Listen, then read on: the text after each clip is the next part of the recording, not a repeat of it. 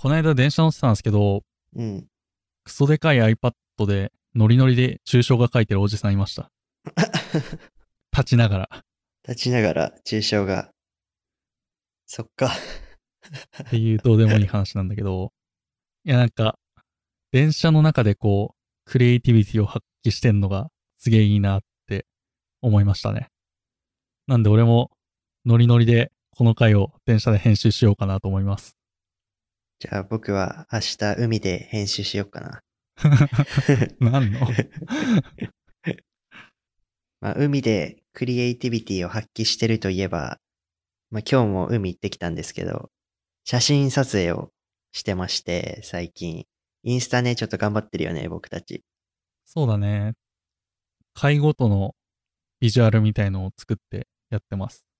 頑張って作ってる割にいいねが少ないっていうので、悲しい。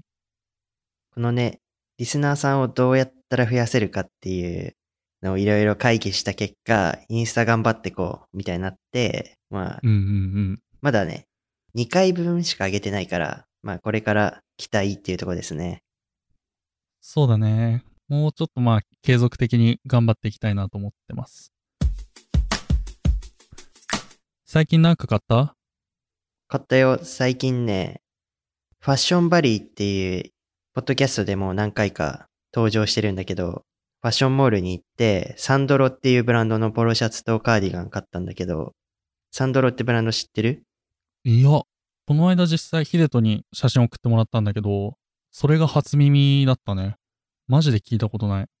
そうだよね。なんか自分も結構服好きで、まあ日本でも結構いろんな服屋さん行ってるとは思うんだけど、全然知らないブランドだなっていうので、ちょっとフラッと立ち寄って、まあいい感じだったから買ってみました。へえ。まあ大体伊勢丹メンズ館行けばあるからね。そうだよね。ちょっとマジで聞いたことないわ。え、どんな感じのブランドなんですか？調べてきたんだけど、このブランドは、1984年にパリで設立されたブランドみたいです。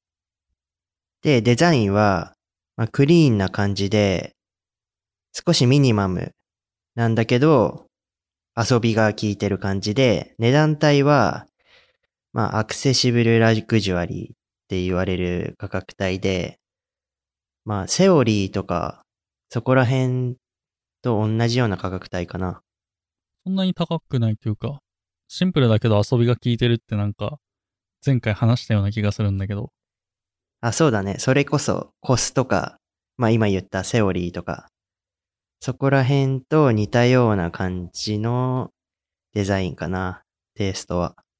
ヒデトが買ったやつとか見るとさ、コスとかセオリーよりももうちょっとポップな感じで遊びが効いてるっていうか、コスとかセオリーとかはパターンとかさ、うんうん。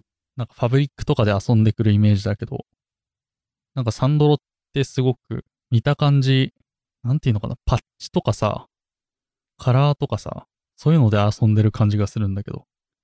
ああ、そうだね。確かにそういう服も結構置いてあったかな。あなんか、まだ2着しか買ったことないから、ちょっとなんとも言えないんだけど、見た感じ、まあそういうポップなのもあったし、本当にミニマムなデザインのやつもあったよ。僕のめっちゃ好みなタイプのデザインなんでね、ちょっとよく知っていきたい感あります。え、ヒデとメンズ買ったっていうことなんだけど、ウィメンズもある感じ？えっとね、調べてみたところ、このブランドはウィメンズが最初らしい。へえ。で、この、このブランドの創業者の方が今もデザイナーでやってるんだけど、エブリン・シェトリットさんっていう方がウィメンズのデザイナーをやってて、この人は、どんな人なの？あんまり聞いたことないというか、一回も聞いたことないんだけど、エブリン・シェトリットさんっていう方は、まあ、モロッコに生まれた方ですね。で、それで幼少期にモロッコで過ごしてたことによって、色彩感覚とか、まあ祖父が、えっ、と、洋服屋さんを営んでたっていうことで、まあそういうこともあって、まあ幼少期から服への思いっていうか、その愛情みたいなのが芽生えていったと言われています。へえ。なんか、デザイナーって祖父とか祖母がデザイナーとか多いよね。服作ってたとか。そうだね、確かに。なんだろうね。覚醒遺伝的な。そうかな。なんかその点でいくとさ、うん。僕のおじいちゃんテーラーなんですよ。まあもう亡くなっちゃったんだけど、うんうん。テーラーで服作ってたんですよ。うん。なのになんで俺はこんな仕上がりになってしまったんだっていう。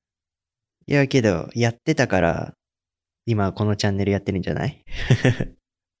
そういうこと？わかんないけど。えー、モロッコか。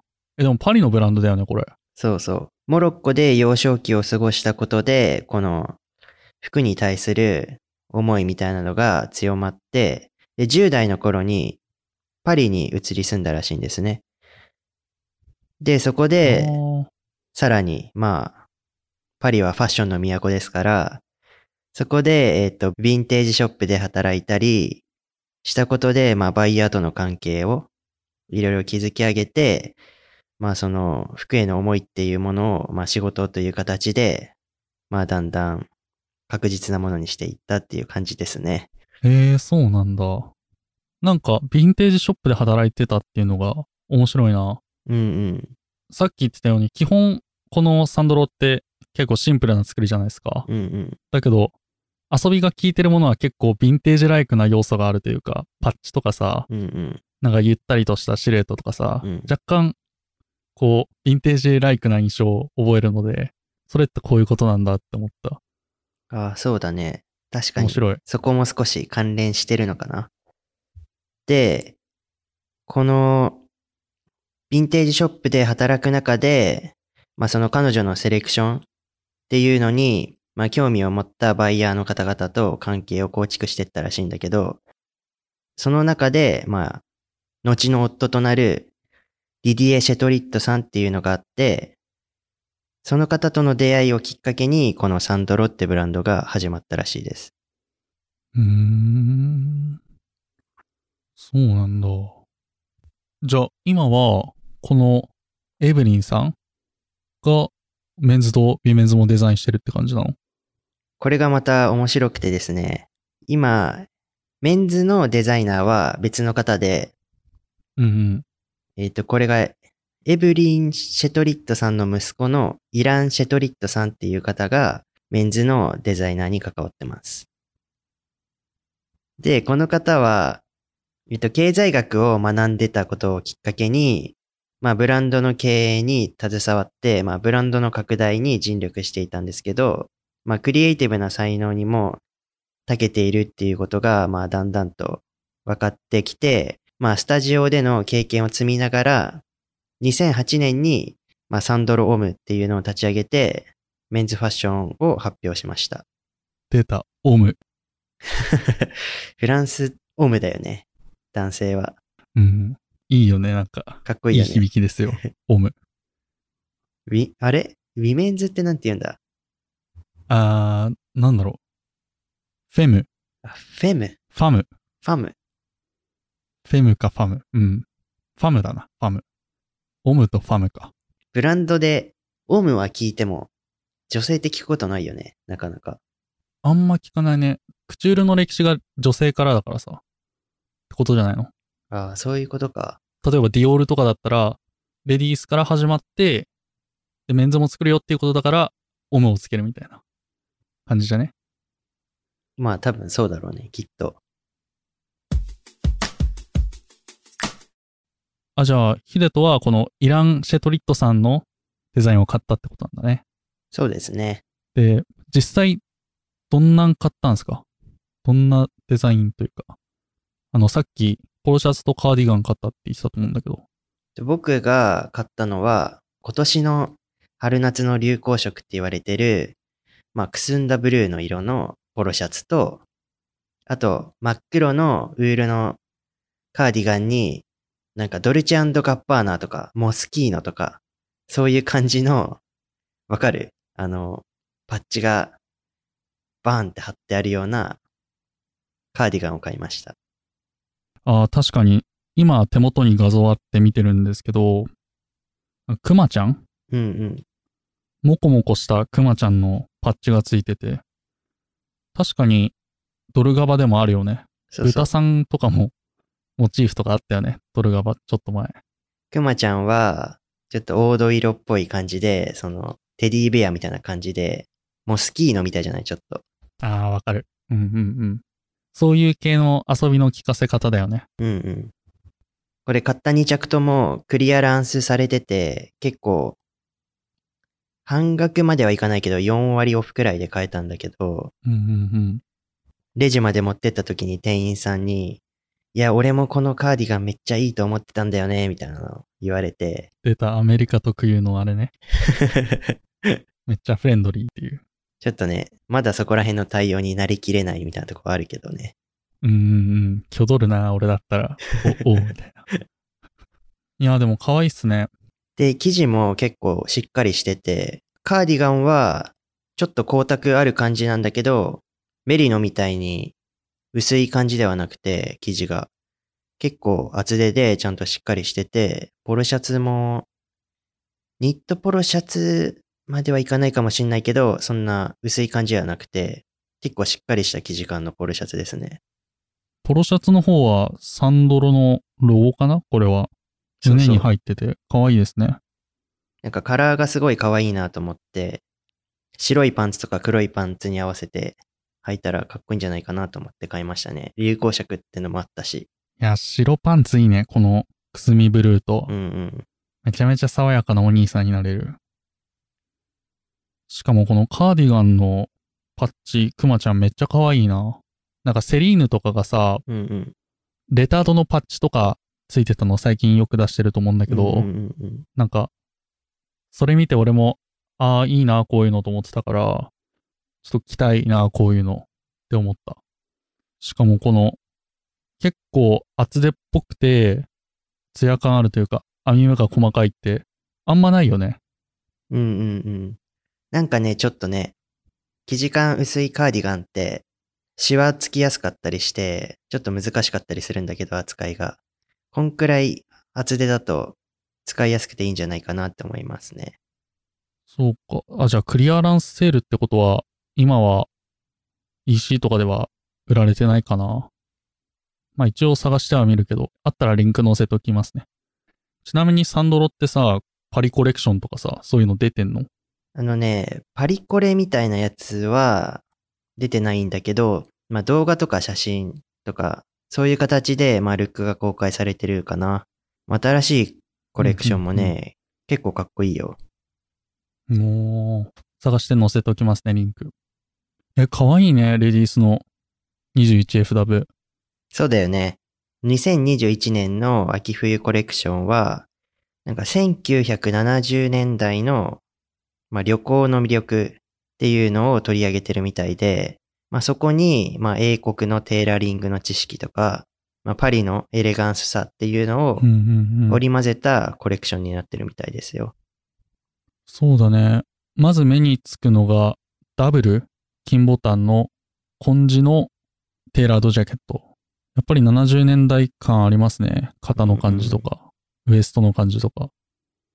で、英国のテーラリング技術と専門知識っていうところで、なんか生地感とかがさ、若干ツイードっぽいのも使ってて、どこか英国感も感じつつっていうので、いや、めちゃめちゃ可愛いな。ツイードとか、結構厚手のウールとか、まあ、コーデュロイって言った生地感で、まあ、クラシカルさっていうのを結構見せながら、なんて言うんでしょうね、中性的なカットで、まあ、男性らしさ、女性らしさっていうのを、まあ見せながら、この、なんでしょうね、今らしい既成概念にとらわれない女性像っていうのを、まあ、体現しているそうですよ。いや、なんかちょうどいいおしゃれ感ですね、これ。うんうん。本当にやりすぎてないし、ミニマムだけど、まあミニマムじゃないみたいな。本当にちょうどいい感じですよね。サンドロぐらいだと、コスだとシンプルすぎるなっていう人は、このサンドロおすすめかもしれん。結構、ルック Q とかさ、ちょっとメンズライクっぽくない？すごい。スタイル的に。男性らしい印象も感じますね。どことなくだけど。あ、それこそさっきも触れたけど、まあ男性らしさと、まあ女性らしさを融合させたコレクションになってるっていうので、まあこの現代のね、ジェンダーレスな女性像っていうのを、まあ表現してるんじゃないかなと思うね。で、キヒロが、本当にコスみたいだね、みたいな話してたんだけど、それこそこのデザイナーのエブリン・シェトリットさんっていうのは、まあその女性らしさっていうのをデザインの基盤としてて、まあ控えめなルックスに磨きをかけるような、まあ都会の女性が見つけるような服をモチーフにしてるみたいで、まあそういうのがやっぱりコスとかセオリーとかそういうのと通ずるとこがあるんじゃないかなって思いますね。それこそ時代に左右されないタイムレスな服をまあ追求してるみたいです。根っこのコンセプトの部分が似てるから、ね、こういう感じのデザインになってんだね、みんな。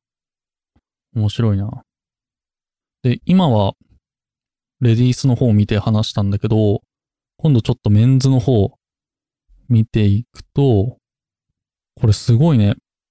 まず最初に思ったのがパンツが特徴的というか、フレアかかってて、丈が面白いね、これ。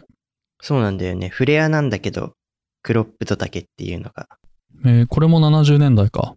そうすっと。そうそう。今回のサンドロ・オムの方も70年代の雰囲気っていうのを、まあ、モチーフにしてるみたい。で、今この最近のトレンドの流れとかも組んでるのか、まあ、素材とか生地の質感っていうのは、まあ、前シーズンより、まあ、少しドレッシーな感じで展開されてるそうですよ。ちょっとツヤ感あるね、全体的に。うんうん。ただ、ニットに関してはすごい温かみがあるというか、なんかそれこそ英国調というか、ちょっとカントリーな感じもしますよね。そうだね。厚手でずっしりとした感じだし、結構鮮やかな色使いもされてるから、まあそこら辺は少し70年代っていう雰囲気が結構強く出てるかな。うーん。うーん。マジでこういうスタイリングかっこいいなかなりシンプルだけど、まあ、それぞれのアイテムが上質感あって、全体としてまとまりがあるっていう。いやー、かっこいいブランドですね。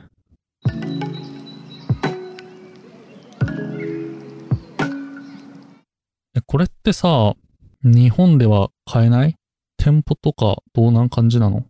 自分もそれすごい気になってて、服今まで結構いろいろ買ってたのに気づいてなかったのかなっていうので調べてみたんだけど、日本だと横浜と京都の高島屋にあるっていうのをネットでちょっと見たんだけど、ちょっと今も実際あるかちょっとコロナでいろいろ百貨店もいろいろあったので、アパレル業界とかもいろいろあったから、ちょっと今もあるかちょっとわかんないんだけど、横浜と京都の高島屋にあるっていうのはネットの記載で見ましたね。マジか、どっちもなんか行かないんだけど。そうだね。えー、EC ではどんな感じなんですか？EC だと、えっ、と、バイマとファーフェッチうん。では展開があるみたいですよ。へえ。ちょっと見てみるわな。あ、ほんとだ。ファーフェッチあるわ。え、このジーンズ、めっちゃ可愛いな。なんかそのジーンズ形とか綺麗だし、見た感じちょっとあれだよね。バレンシアガ感とかあるよね。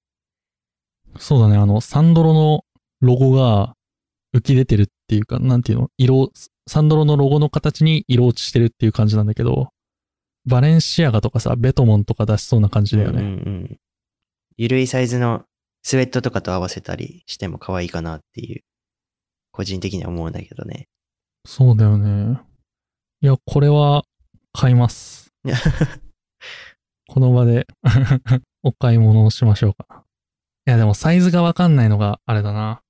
まあけど、サイズ展開的には、まあ、普通の服のブランドとあんまり変わんないかなっていう。ああ、ほんと。あ、実際買った人がいると心強いな。あ、で、ちなみに、今、ファーフェッチだと、3万1000円か。3万1000円で、サンドロのサイトだと、265ドル。2万9206円。そうだね。だいたい110円前後のレートで換算するとそんくらいになるね。あんま、あんま変わんない感じだね。あんま変わんねえな。けど、なんか僕も実際ファーフェッチいろいろ見たんだけど、サンドロのページ。なんか自分でクリ、自分がクリアランスで買ったような商品が、まだ定価とかで出てたりしてたこともあったから、ちょっとバイマとかも見比べてみると、もしかしたらいいのかもしれないですね。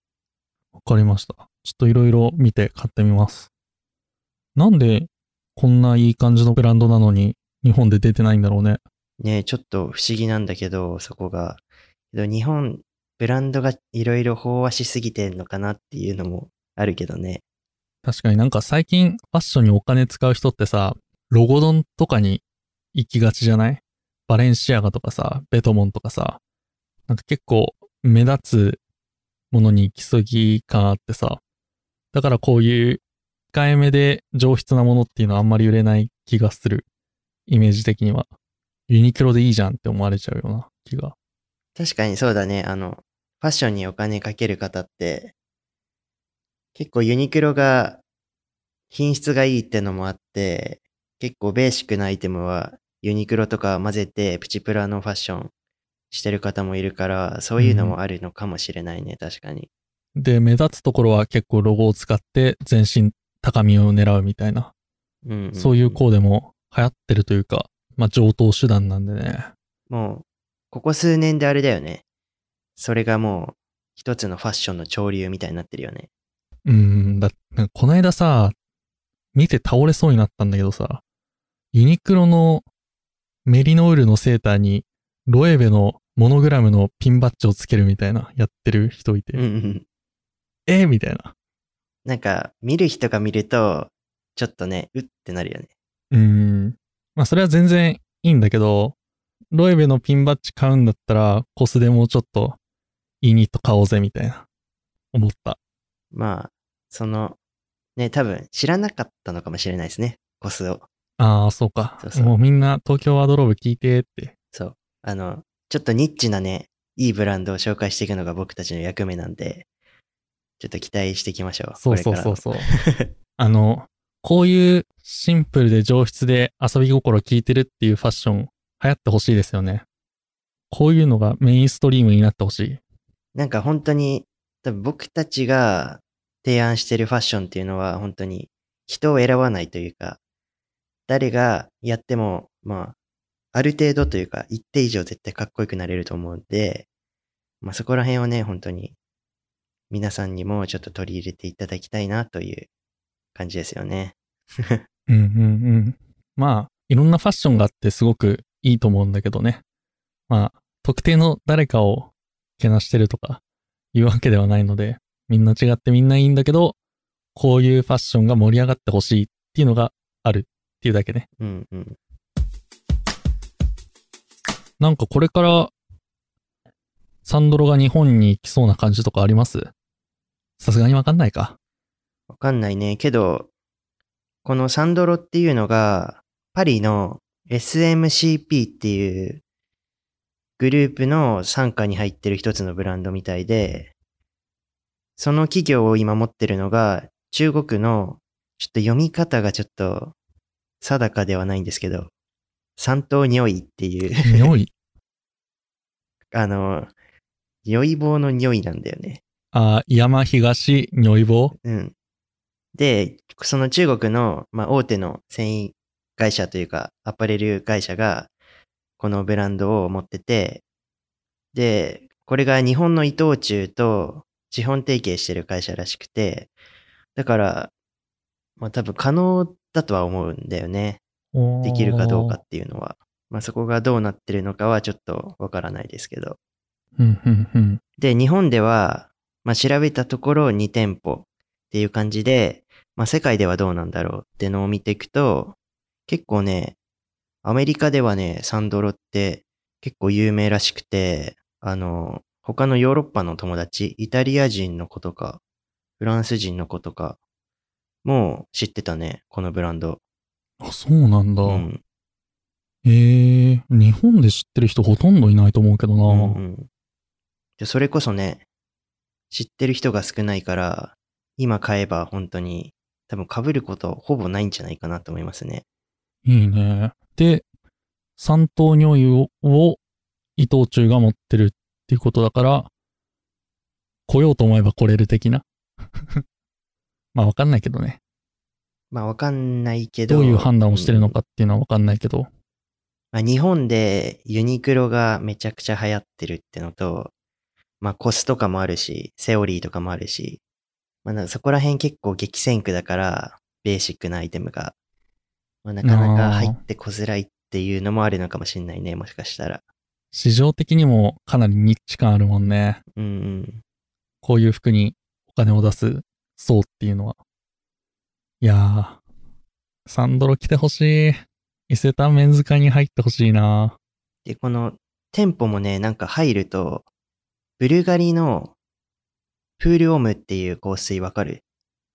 いや、ブルガリの香水よくわかんないんだよね、俺。その香水のね、感じの匂いがもうめっちゃするのよ。入ったら店舗に。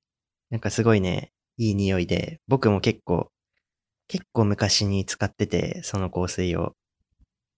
なんかそのことを思い出しましたね。全然関係ないけど。なんか香水ってすごい思い出すよね。うんうん。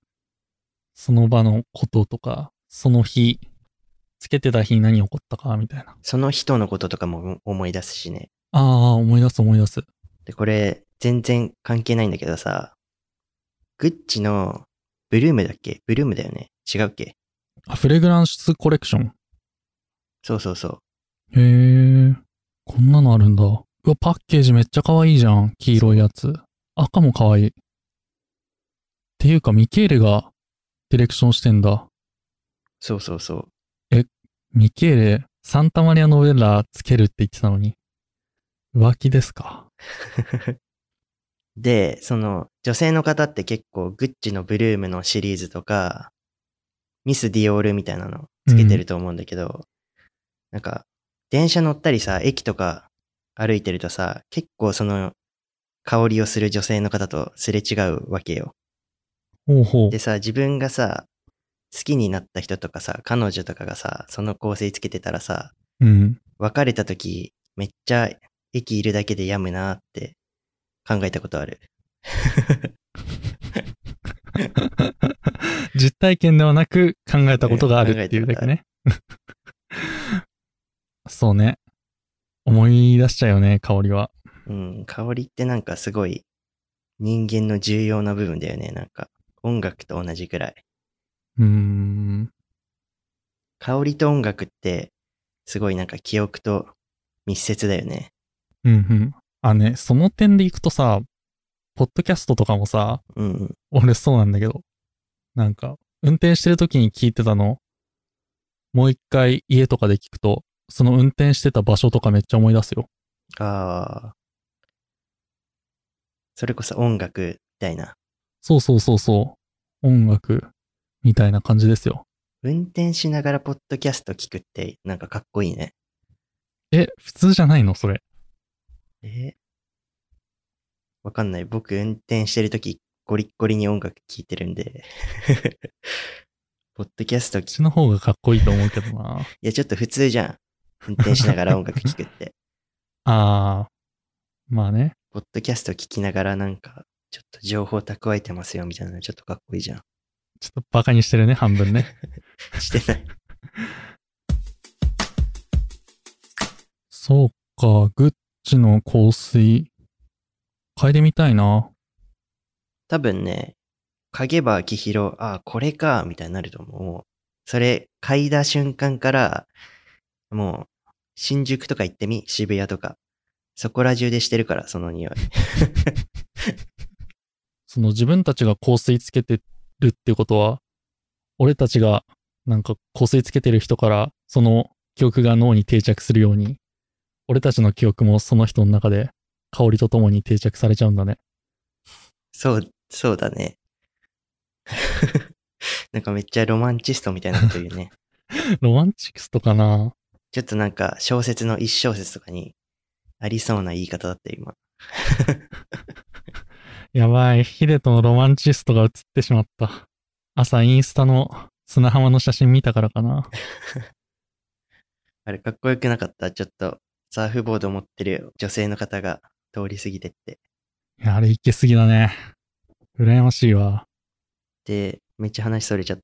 まあ、今回は、まあその、サンドロっていうブランドにね、フォーカスして、日本でも全然展開がほぼされてないですし、ベーシックでかっこいい服も多いんで、皆さんもね、ぜひ一回 EC とか通してトライしていただけるといいんじゃないかなと思います。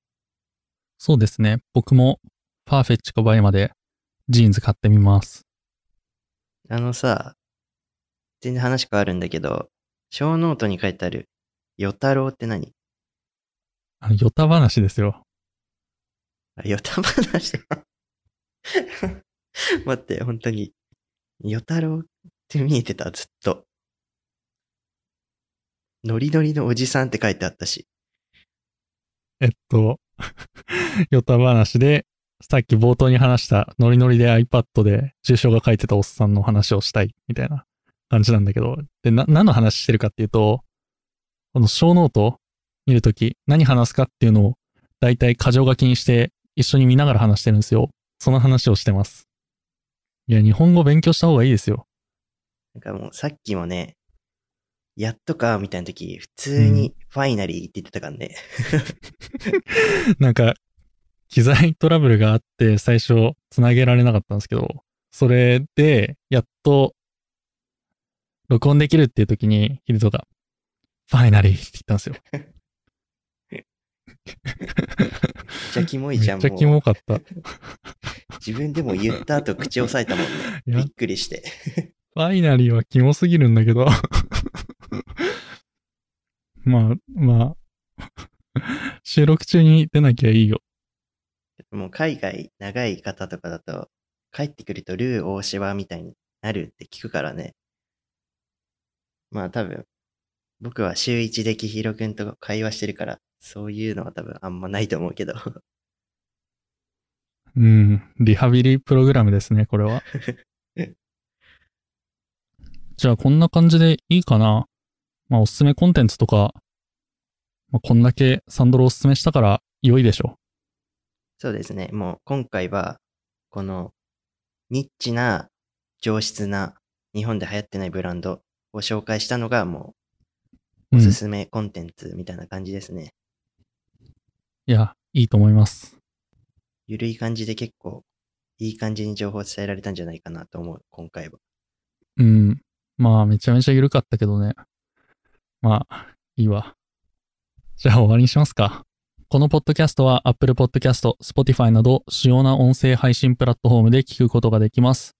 もしこの番組を気に入ってくれたら、ポッドキャストアプリからフォローしてください。アプリによっては右上とか左上にフォローっていうとこあるんでね。していただければ僕たちがアップロードしたら通知が来るようになるんで、お願いします。で、Apple Podcast では、あの、下の方グッと言っていただくと、レートつけるところがあるんで、5スターとコメントをくれたら、うん、マジで嬉しいです。お願いします。お願いします。インスタグラム、ツイッターではファッション情報を配信しております。また、取り上げてほしい内容などがございましたら、ブログのコンタクトフォームや、インスタ、ツイッターの DM からお待ちしております。お待ちしております。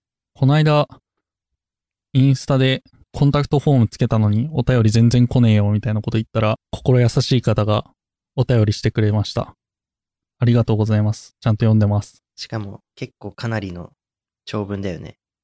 かなりの長文で、なんか初回から聞いてくださってるっていうところなんで、なんか、やっててよかったなって思いましたね。